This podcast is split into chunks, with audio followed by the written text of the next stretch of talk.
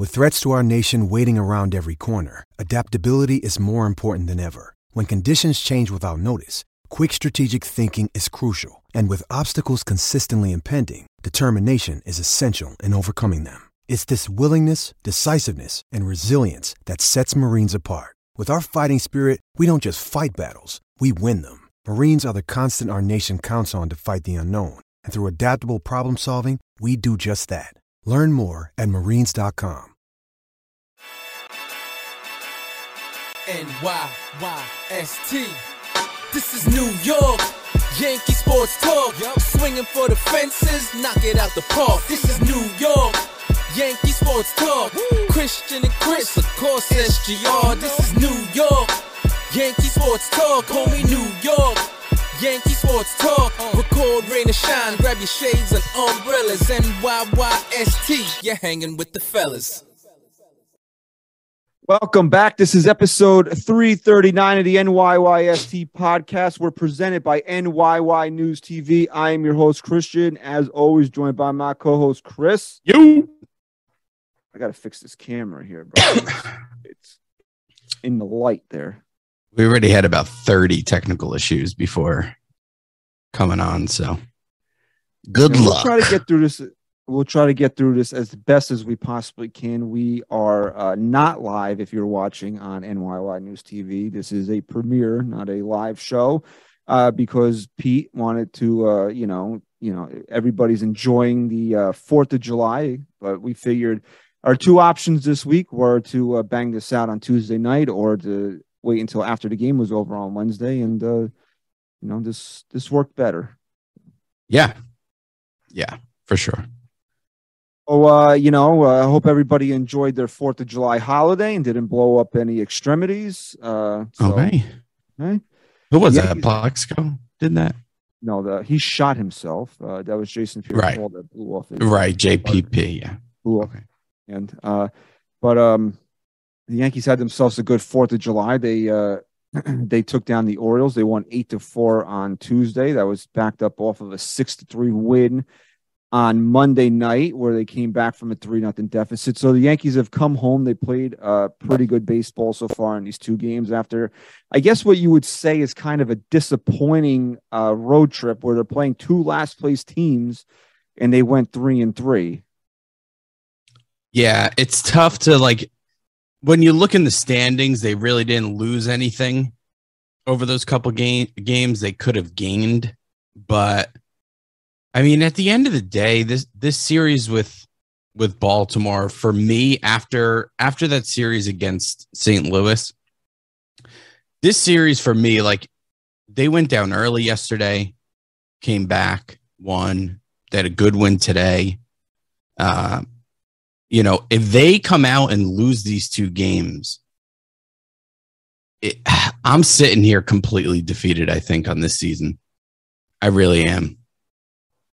Yankees have gone. Uh, I think they're thirteen and thirteen now since uh, Judge's injury, which is, I mean, it's kind of, would you say best case scenario?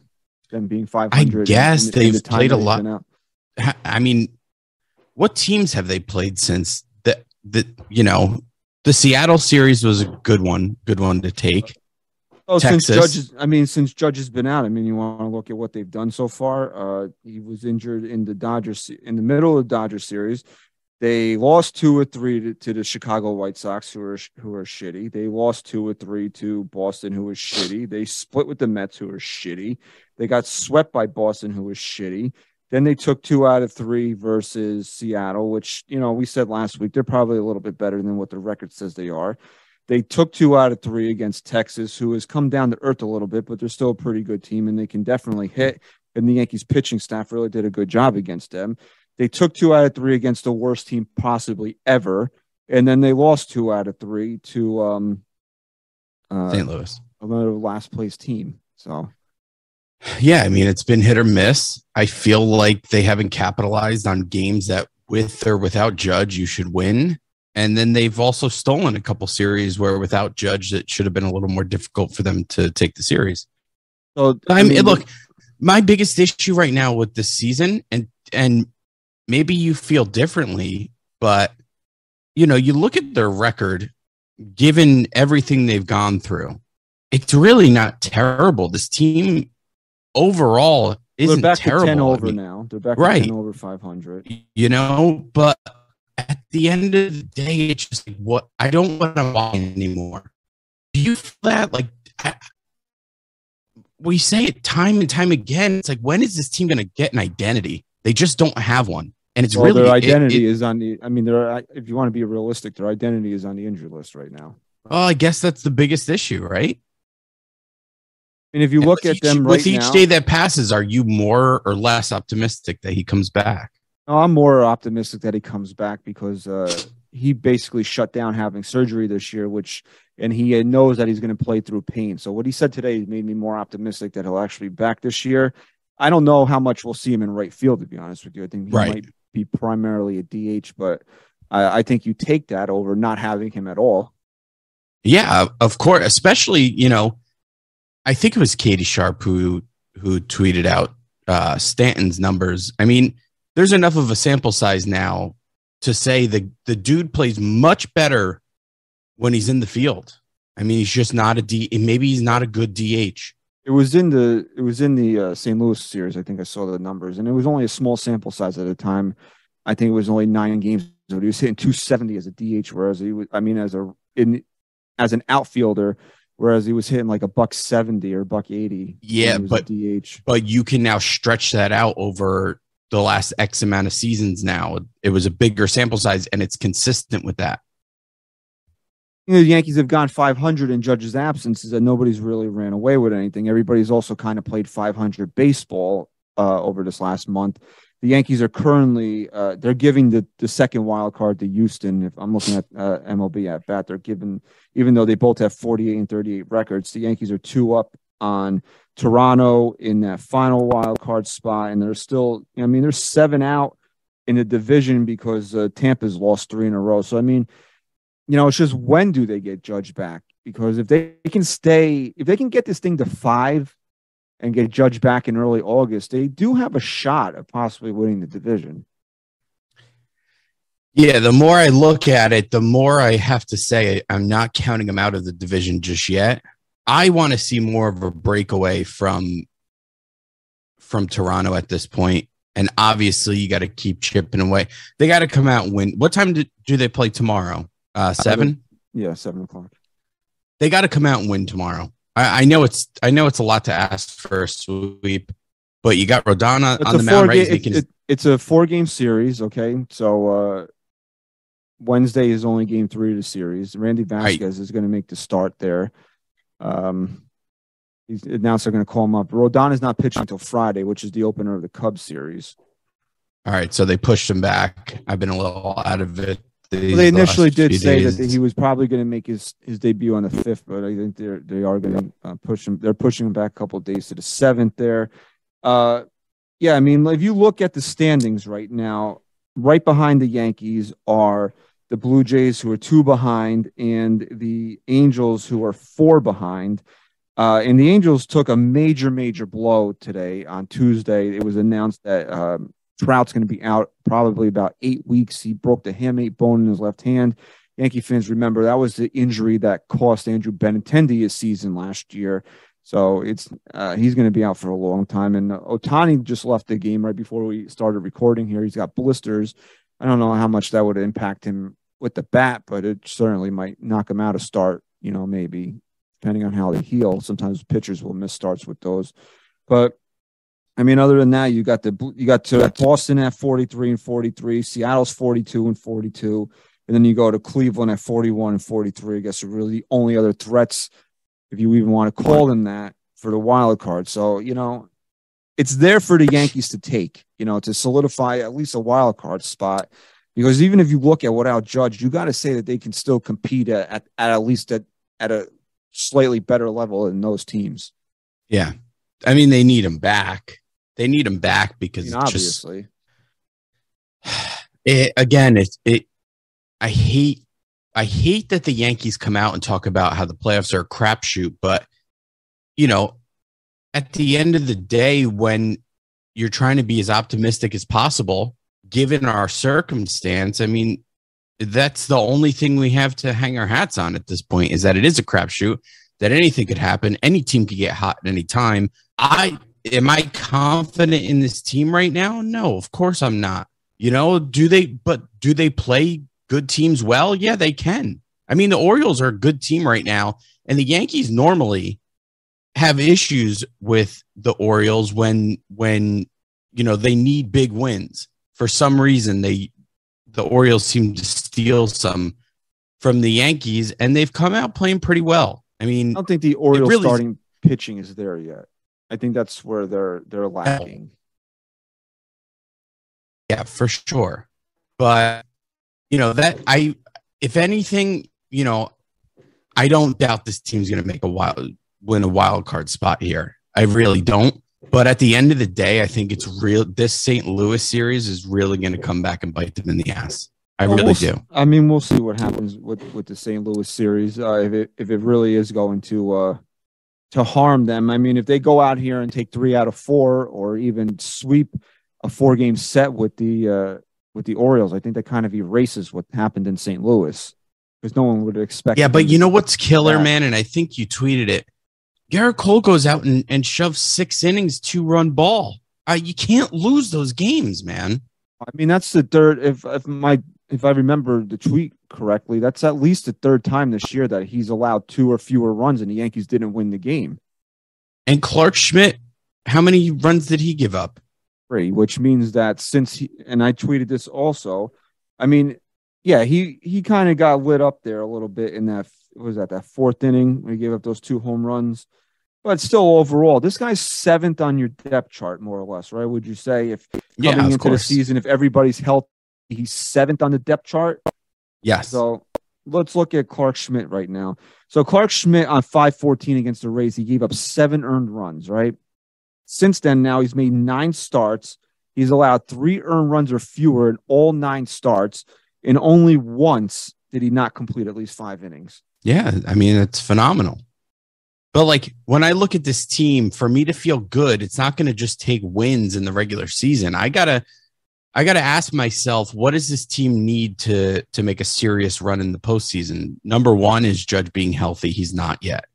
Number two is Sevy being effective. He went, he regressed right back to looking like a piece of shit the other night.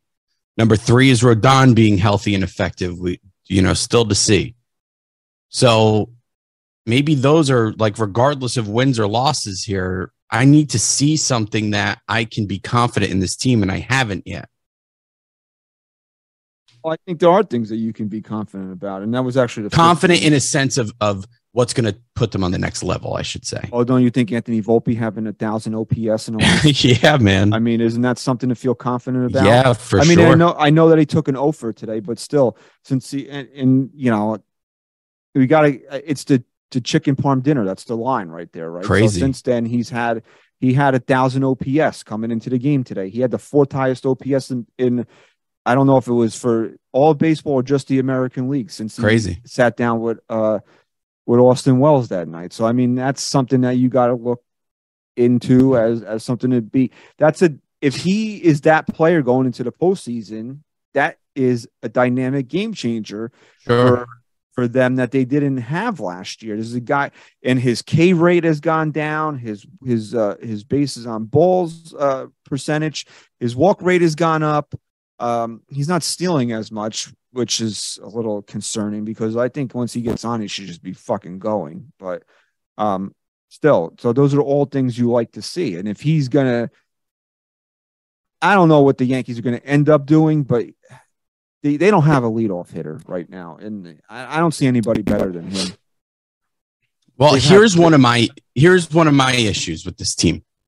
Volpe was sitting what eighth, ninth for a while, and he starts to heat up. It's And- just the worst position in the entire line. Yeah, and it's like, okay, I get it. He he eventually needs to, but like, can we let him establish this a little longer before we're switching him up in the lineup every single game? Now he's creeping up. First of all, he doesn't belong in the middle of the order. Okay, if you're gonna bat him not lead off, he should be ninth. I agree with that. There's no other place to put him. I don't know why we're playing games with batting him seventh, eighth, ninth, sixth. wherever they have him. Like, let him solidify himself a little bit and then figure out where this guy belongs. I personally, with DJ not being the same guy that we're used to, I want him as a leadoff hitter. I really do. The Yankees, the Yankees don't have a leadoff hitter. They they have no good options. I mean, look at what they've done in the past month. Rizzo today, I think, hasn't Gleyber Torres led off. We've seen Jake Bauers lead off. We've seen uh like LeMahieu's led off. Are these are not good options? These are just No. not good options. And uh I mean, would would a guy like Volpe, if he can continue to, I don't expect him to carry a thousand OPS throughout the season, but if he continue continues to be a guy that is taking good at bats, works walks, gets on, you know, you know, is getting his hits, and with his speed, that's a that's something that the Yankees don't have anywhere else from anybody else. So I mean, I would like to like to see them make that that change there. It could definitely change the dynamic of this of this lineup right now. for sure. And I think we should, I think it's necessary to take a second because I feel like this guy kind of slips through the cracks when we talk about the goods. And, you know, he certainly doesn't when we talk about the bad aspects of this team. But Gleyber Torres is really having himself a really good season right now. I don't. I mean, think so. he's I been he's a- having a, a very pretty- mid. You don't think so? I don't think he's having a very good season. And when I heard Boone said that he was actually lobbying for Gleyber Torres to make the All Star team, I said, I don't know what this guy is watching. I mean, he had a really good game today, but that run that he scored from first base today, I know, he wasn't paying it. He wasn't paying attention to what the hell was happening. I know. he The only reason lucky. why it worked is because the Orioles were the only people that were asleep more than he was. He didn't look back once to see where the ball was. He was just he was in complete fuck it mode at that point. I mean, it worked because the Orioles, like I said, the Orioles were kept sl- sleeping. They were sleeping, but I mean, it just he frustrates me, man. And he, he's hitting 240s, mid sevens OPS. I mean, he's been okay. I mean, he had a You know. I guess my- I guess my- away from him, but I mean, I guess I my know. standards lowered on this team right now because you look up and down the lineup and it's, you know, you fall asleep just reading it. But I I mean, he's been there. He's he's at least shown up. He's at least again. We can you know we can talk about this again. He's at least raised his value up to the point where you'd want him to if you're going to use him as a trade piece. I don't know. He's definitely not had the. He had a better first half last year. Yeah, but then he fell off the face of the earth. He's kind of not. He. I don't know how to say this. Like he's kind of in the hole. You know, like he fell into the Grand Yeah, Canyon, yeah. but he hasn't completely bottom. yet. Yeah. like he did. He never did that this year. He's always kind of like at least kept himself Right. up a little bit. But I don't think he's had. A, I don't think he had an All Star worthy the year. I don't. I know. Now, looking gonna- at the numbers, I, I agree with you. I know Boone's always got to kind of protect him. You know, Gleyber needs his juice box and cupcakes, but I wouldn't. If I'm the manager of the Yankees, I'm not. I'm not petitioning. Like if I'm going to fight for somebody, it's definitely I'm not looking at Gleyber Torres and being like, "This is a guy that I got to fight for to make an All Star team." No, I feel like as a Yankee fan, though, watching him play every day, he has come up in big spots. Even if his numbers aren't as good as I thought they were, he's been pretty clutch for this team. Has he been the worst part? Has he been the biggest problem on this team? No, and I'll say that. I'll say No, uh, not at all.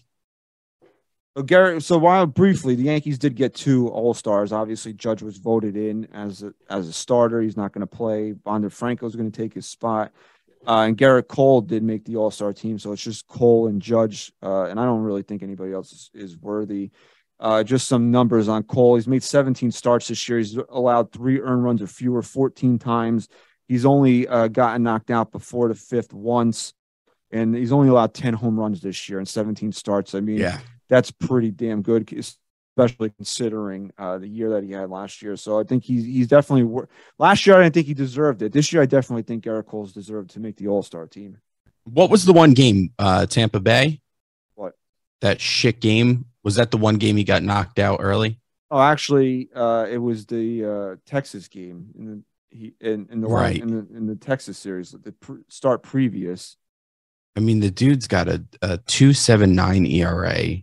He's what, eight and two, I believe? But the problem is, as I tweeted also, let's. It's actually the fourth time the Yankees have lost four games this year where Gerrit Cole has allowed two runs or fewer. That's a problem. Those are games that you absolutely put in your back pocket as wins when he goes out there and he gives you those types of performances. Yeah, it's a big problem. You can't lose those games with your ace on the mound. Uh, also, uh, the Yankees lost one of those games, which was on Sunday. We're just going to kind of bounce around a little bit here uh, on Sunday because Jordan Montgomery actually outdueled uh, uh, Gerrit Cole, and it would, the, the joke going around is that the Yankees still don't score runs when Jordan Montgomery is on. uh, look, I you know you know, dude, we've always kind of busted each other's balls about this. I was always more of a Monty supporter than you were even though you you claim that you don't hate Monty. Uh, I love Monty. Time, more times, um, longtime fans of the show know differently. Um, look, so this is this was like a big talking point. You know, Monday was uh, you know the Harrison Bader trade because Bader wasn't healthy uh, the, when they were in St. Louis last year. Now he is, and then Bader had that big home run on Monday night to break the tie. You know, you look back at that trade hindsight being what it is, if that trade's on your table again to make it, are you still making the trade? Yeah. Yeah, I think I was never on that train until someone kind of brought it into a better context for me and and you know made me realize that trade was made for the postseason. And as good as Jordan Montgomery was, you can argue Jordan Montgomery was the best best fifth starter in baseball when he was here. But at the end of the day, you know, if you're building this team properly, he shouldn't see the light of day in October.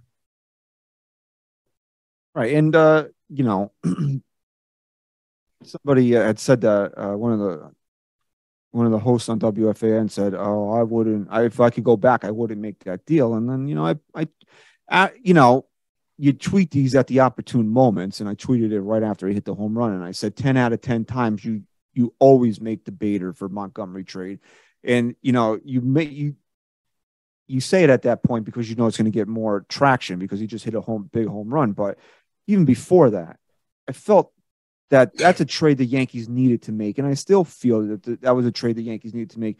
the The big perplexing thing about that trade is why make it when Harrison Bader's in a walking boot and you know he's not going to play for you for another six weeks or whatever ended up turning out to be. And also, you know, I thought that trade was contingent on them making another trade, which they ended up not pulling the trigger right. on because they were they were apparently in on Pablo Lopez and they couldn't cross the T's and dot the I's on that. Right? right. But still, at the end of the day, if you're looking at this, right, and you're saying to yourself, you know, because people in the in the comments on that tweet are arguing that Monty's a third starter. He's not a third starter. He's not supposed to be. He shouldn't anyway, be a, third, on this a third team. starter. No, he shouldn't be. Montgomery always got moved up because of injuries and, and, and ineffectiveness, which which is a credit to him because outside of him having Tommy John surgery, he's always taking the ball every five days. So I mean, that's yes. that's a quality in of itself. And he's always, you know, you a, a, typical Monty Star was two to three runs, five to six innings, and those are perfect starts. That's is why we're saying like if Clarke Schmidt goes out there and gives me three over five every time, you you sign for it. You know, you you sign that in blood. Yeah, because that's that's you know, like we said, right now he's the fifth starter. He's seventh on the depth chart. Those are things you take out of those those types of guys, right?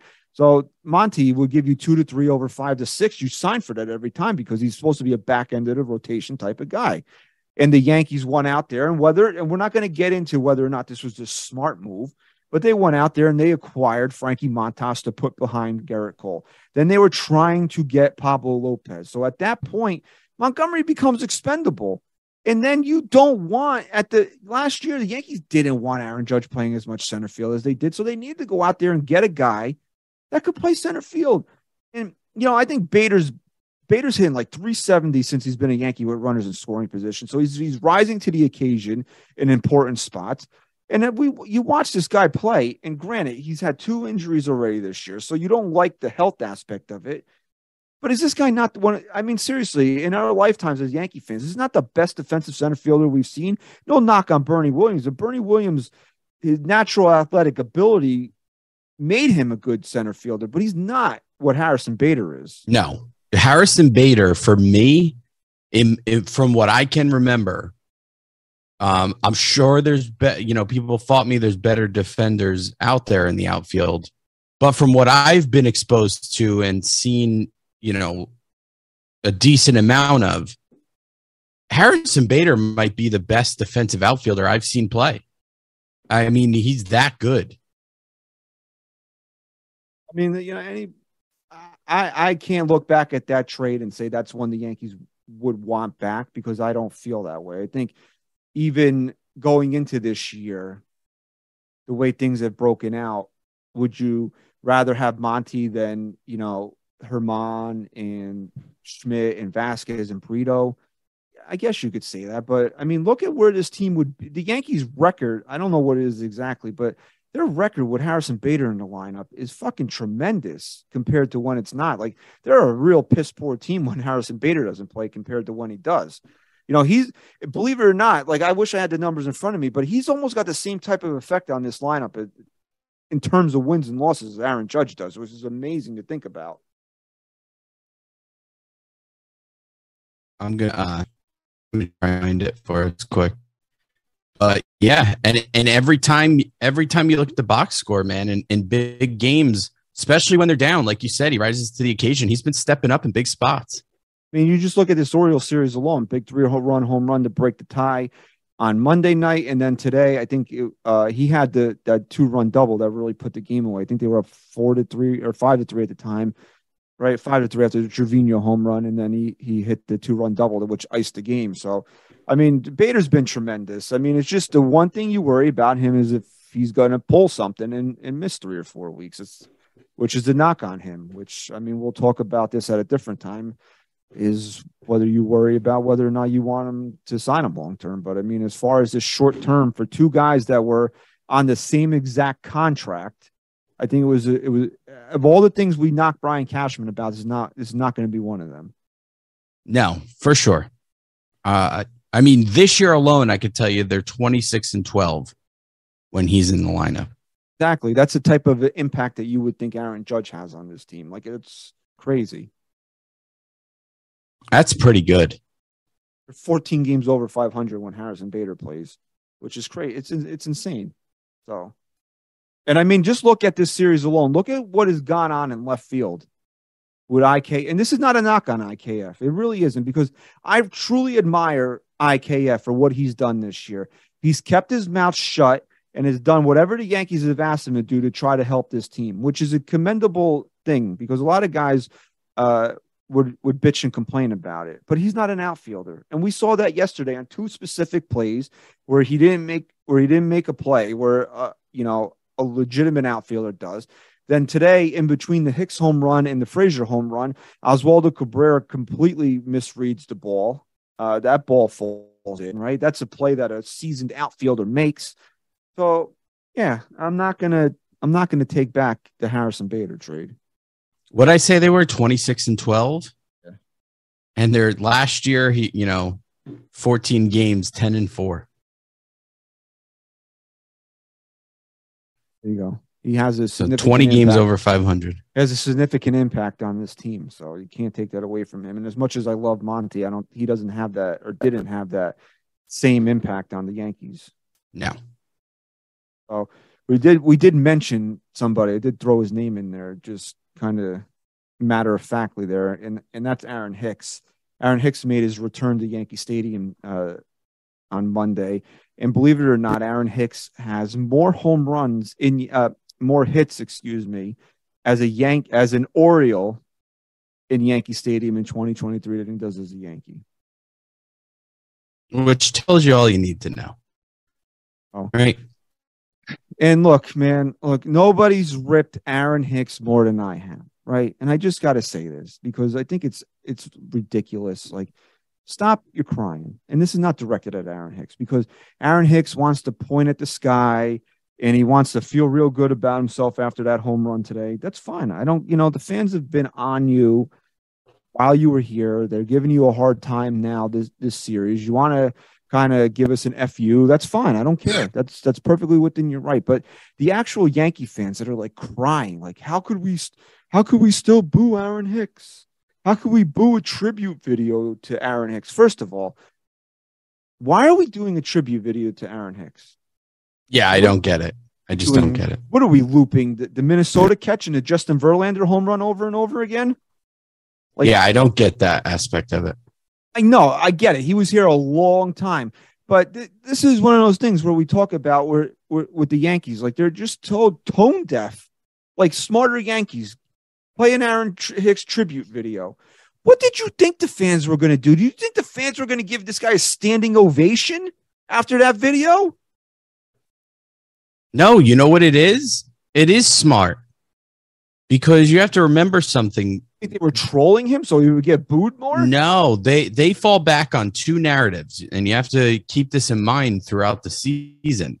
The first narrative is if we were healthy, so on and so forth.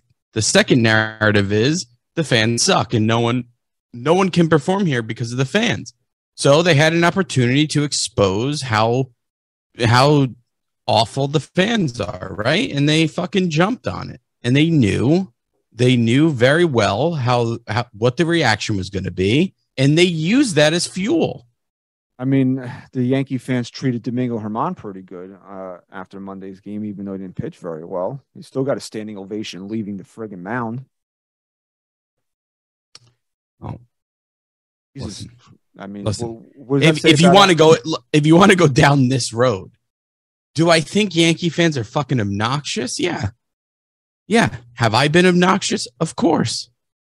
That's part of playing here, right? But at the end of the day, if people would just stop and break down what the boos are, if I'm it, look, would I sit there and boo a tribute video video to Hicks? No, I'd be sitting there going, why are why am I watching this right now?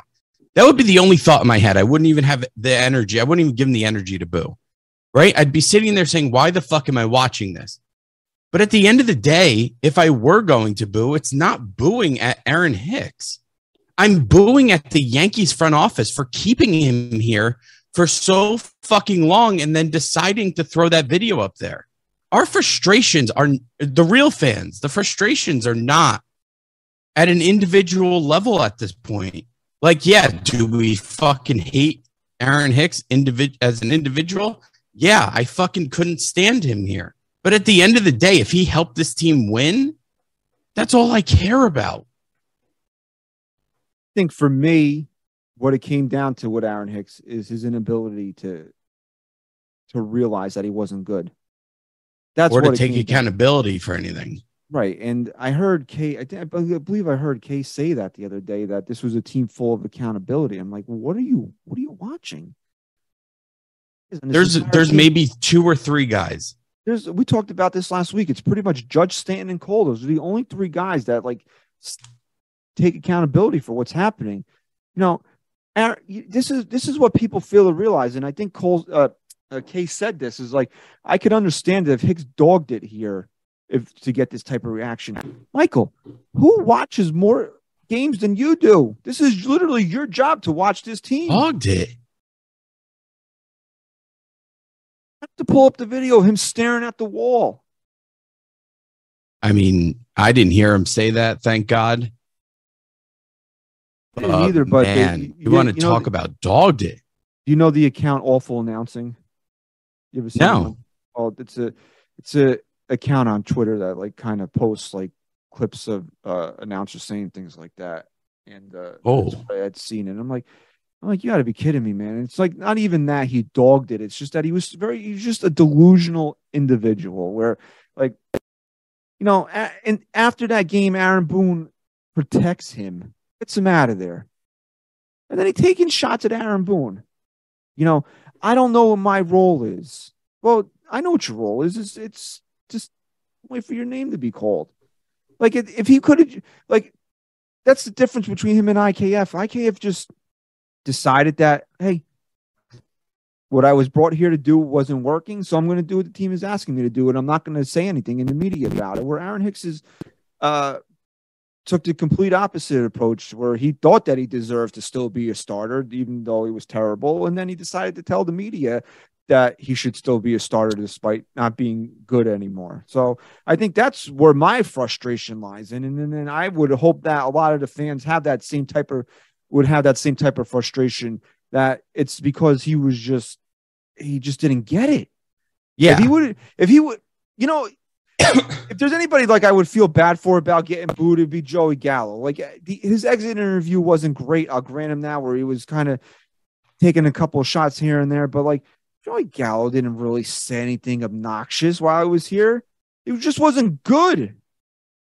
No, but Hicks- that If Hicks was just here and not good, that's one thing. But like, don't add gasoline to the fire by opening your mouth and making comments about shit and making it worse.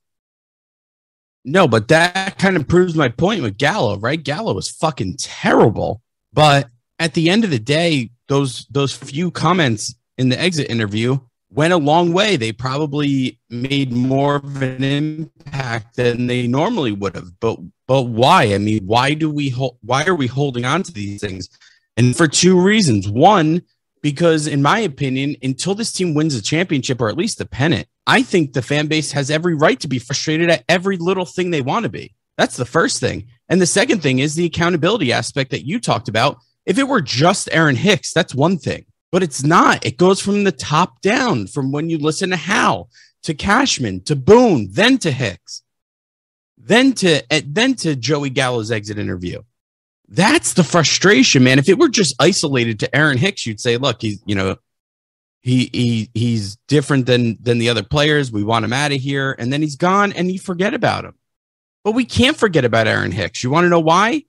For two reasons. One, because we still get the same bullshit from everyone else eh, above him in this organization, and two, he's playing much better for the Orioles, and it just makes us resent this front office even more, or this the philosophy within the organization. I don't care what he does with the Orioles, dude. It's just it was time for him to go. And people hang- Absolutely. people want to hang on to oh he's hitting 260 as an Oriole. Great. I don't care. I hope he hits. I couldn't care less. Me too. And oh, why are we still booing Hicks? Well, th- this is why we're booing Hicks because it's a lot. Hicks represents a lot of frustration with both him as an individual and, exactly the point. and him what he represents uh what he represented here as a Yankee. So I mean Hicks dug his own grave with some of the things that he said.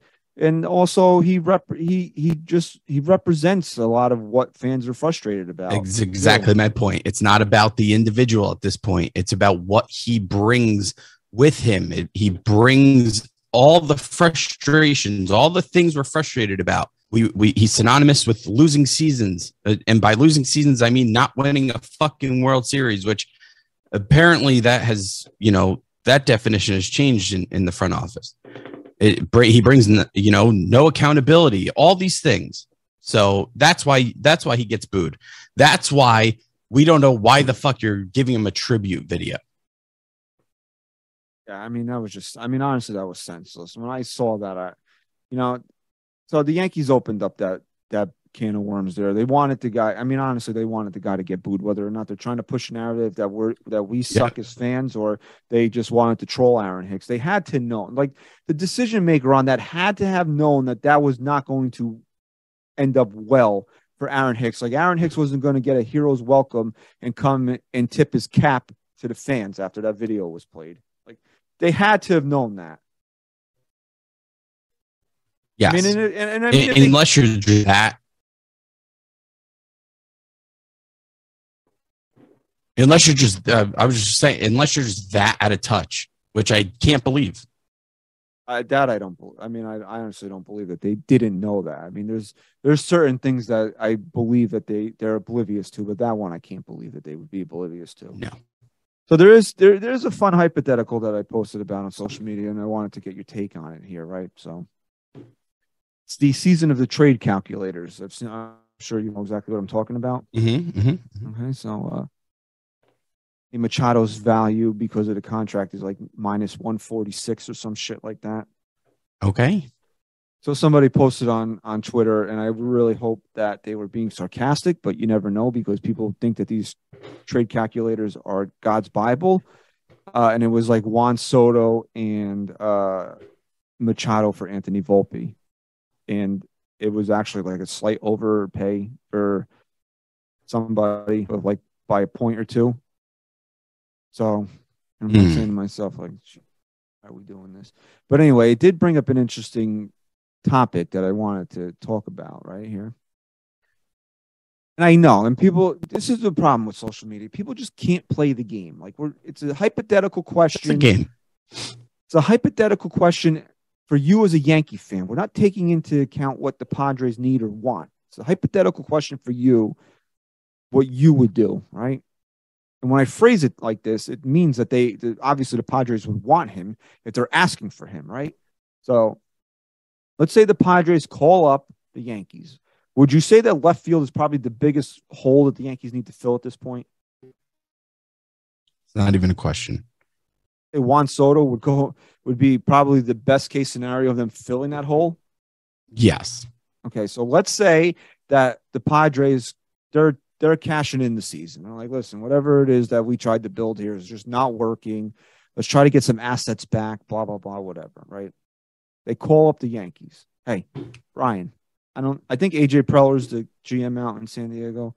Eh, let's say he calls up Brian. He said, Brian, listen, you know you need a left fielder. Soto's on the table.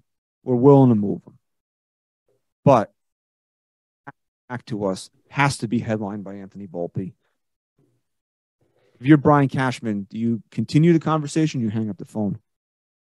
All right. So now you're asking me if I'm Brian Cashman. Yankees GM, because I know you're going to get this thing in your head where you're going to act like Brian. If you are the Yankees general manager, So, so it's me answering. And I, I, I will definitely entertain it. I'll say that. I'm definitely not hanging up the phone immediately. Brian Cashman is. We can just get that out of the way right now. But if I'm in Brian Cashman's role, I'm I'm definitely entertaining it. want to hear what maybe the rest of the package is, if Soto's willing to talk extension. But the, the Volpe is not a deal breaker for you. Um, when you're talking about a return of Juan Soto, A year and a half of Juan Soto, no guarantee of the extension. But let's just say that's the that's what they want. They want the package to be headlined by Anthony Volpe. They basically want the headline to be Anthony Volpe traded for Juan Soto. That's what they want to see on the ESPN ticker. now we go back to last week when you talked about Judge. And this is why I said Judge being healthy or not wouldn't come into play because the Yankees aren't going to entertain a, a huge deal like this. But in a huge deal like this, where there's a timestamp of a year and a half, and you're giving up a huge asset like Anthony Volpe, I need to know if Judge is coming back this year. Back this hmm. year, I just told you, he's playing this year. Wow. Well, no, if he's going to play right field, but he'll be he'll be in the lineup. I don't know, man. What, Get two what- playoff runs out of Juan Soto. Guaranteed two playoff runs with him. I'd say I, I have to look at all the money I have out there. If I'm being a good GM, I have to look at the money I just gave to Judge, the money I, I have on the table um, out there for Cole, Um, I have to look at the window that's rapidly closing, and I have to make the move that that maximizes their prime. And in that case, I hate to say it, but I probably make the deal.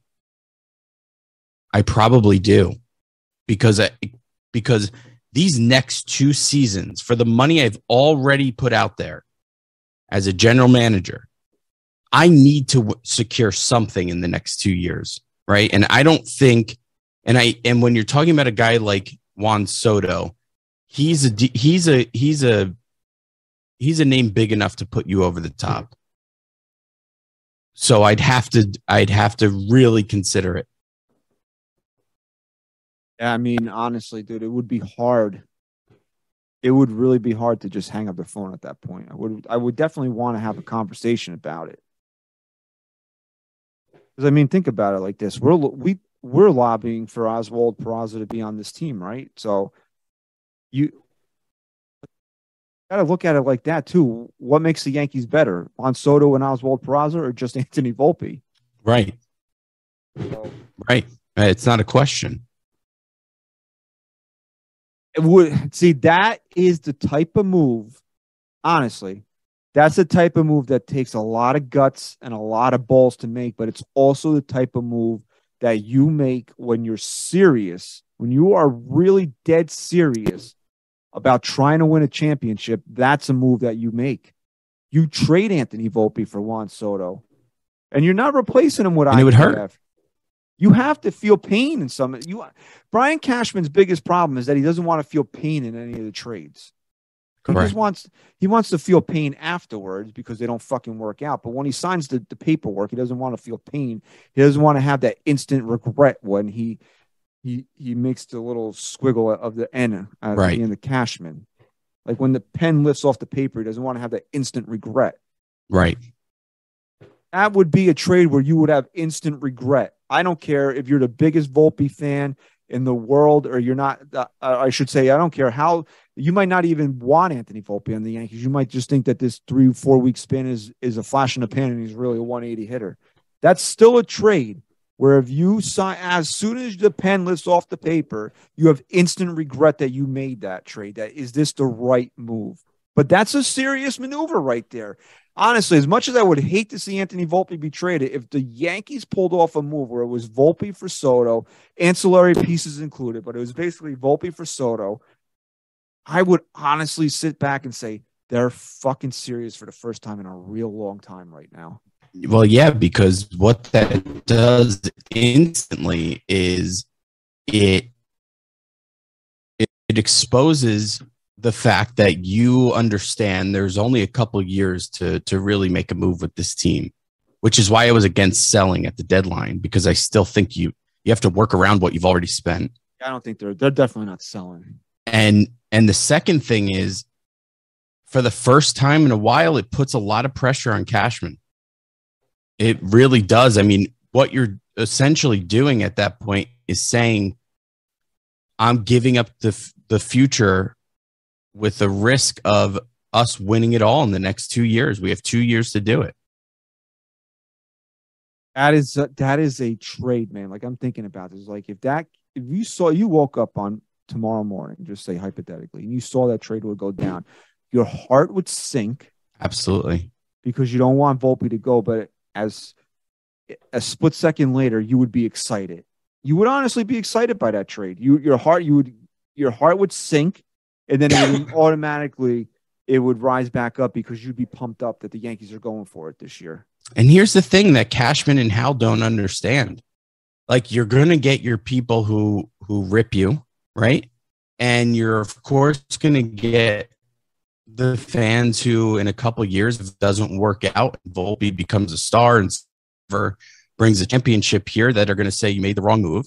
But at the end of the day, when you have realistic fans, you know, rational fans sit back and say, was this move at least the move that showed that the front office was serious about winning. At the end of the day, that's all you you know, hindsight's always 2020, but at the end of the day, if you can hang your hat up and say at least ownership cared. Like this is the move that that proves that to me. You know, that's why all these Mets fans are ripping Cohen for them sucking and he spent all this money. And I was, you know, I was talking to a Met fan the other day, like talking ripping Verlander and the Scherzer deal and all that. Like, but dude, when they got him, were they not the best players still in baseball, the best pitchers in baseball? I mean, Verlander's coming off Cy Young. You know, we know we know better than any fan base that spending a bunch of money obnoxiously doesn't necessarily translate into into World Series, you know, wins or runs or whatever. But at the end of the day, what I would give to to have that feeling back that my front office only cares about winning it all man, this is the move that kind of makes me feel that way again. Yeah, I mean, any Yankee fan that says that, and there was plenty of them. There, yeah, that we got a lot of interaction. You know, there was a lot of people that said yes, they would hang up the phone immediately, and I'm just, I'm saying to myself, like, you can't. If you're dead serious about winning a World Series, and that trade came across your table as a Yankee GM, you cannot hang up the phone. You can maybe say that after that point, they're asking for too much you know, that's fine. And you could say we're going to walk away from it. But you can't just say on the surface, Volpe for Soto, that you would not at least continue the conversation because I think you'd have to. You'd have to hear what else was involved in a trade. And if it was just and it was just minor bit pieces and the trade was just basically Soto for Volpe, how do you honestly, and this is coming from a huge Anthony Volpe guy, how do you walk away from that if you're the Yankees or a Yankee fan? Yeah. Honestly, like if we learned this is what this is the this was why this is such an intriguing thing. And I don't care about the San Diego Padres perspective of it because I'm not a Padre fan and I'm not running a Padre podcast. I'm a Yankee fan and we have a Yankee podcast. So I'm looking at things from a Yankee perspective to make you think, to make you, you know, say, "Hey, this is a really intriguing conversation." Like how do you walk away from Volpe for Soto? How do you do that? If you're if you are on the Yankee side, how do you do that? Now, if I if you found out like the three weeks after the trade deadline, that trade was on the table and Cashman said no to it, I don't know how I would feel.